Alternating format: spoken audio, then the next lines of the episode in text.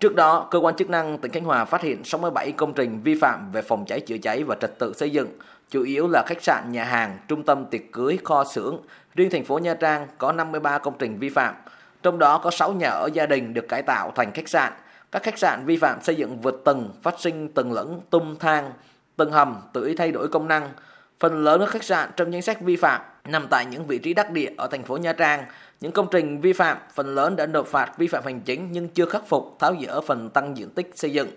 Ủy ban nhân dân tỉnh Khánh Hòa chỉ đạo Sở Xây dựng, Ủy ban nhân dân các địa phương như Nha Trang, Cam Ranh, Cam Lâm, Ninh Hòa kiểm tra xử lý các công trình vi phạm trật tự xây dựng.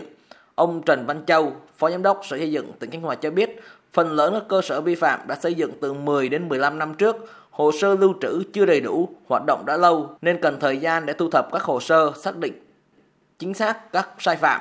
Với công tác kiểm tra quản lý trật tự xây dựng á, thì mình chỉ quản lý từ cái lúc giai đoạn thi công cho đến lúc nghiệm thu đưa vào sử dụng. Các dự án họ đã đưa vào hoạt động nhiều năm rồi. Thì trong quá trình hoạt động có thể họ thay đổi, họ cơ nới, họ làm điều chỉnh cái công năng. Những nội dung này là nó phù hợp phải xin phép hay không phải xin phép, rà soát là toàn bộ hồ sơ. Họ đang phối hợp với các địa phương đang nội dung này nó dài, nó phức tạp, nó khó cho nên là phải xin gia hạn ủy ban.